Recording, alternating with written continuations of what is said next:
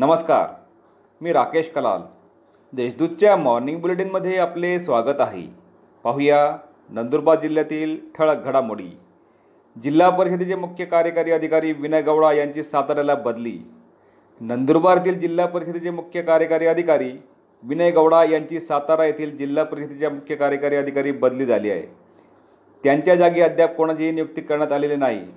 त्यांनी आपल्या पदाचा कार्यभार सोडला असून ते साताऱ्याकडे रवाना झाले आहेत.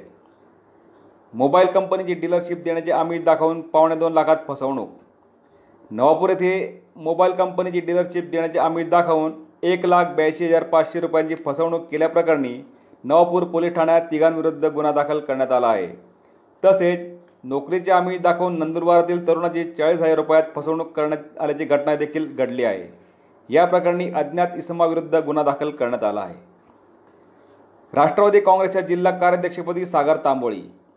राष्ट्रवादी काँग्रेसच्या जिल्हा कार्य कार्याध्यक्षपदी युवक राष्ट्रवादीचे विद्यमान जिल्हाध्यक्ष सागर तांबोळी यांची निवड करण्यात आली आहे.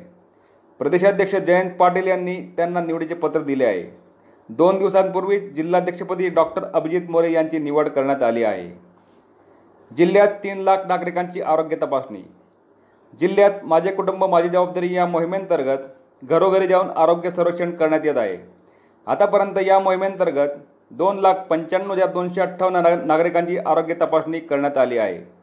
जिल्ह्यातील प्रत्येक गावात आशा सेविका अंगणवाडी कार्यकर्ती ए एन एम आणि अन्य आरोग्य कर्मचाऱ्यांमार्फत प्रत्येक व्यक्तीचा ताप आणि ऑक्सिजन पातळी मा मोजण्यात येत आहे.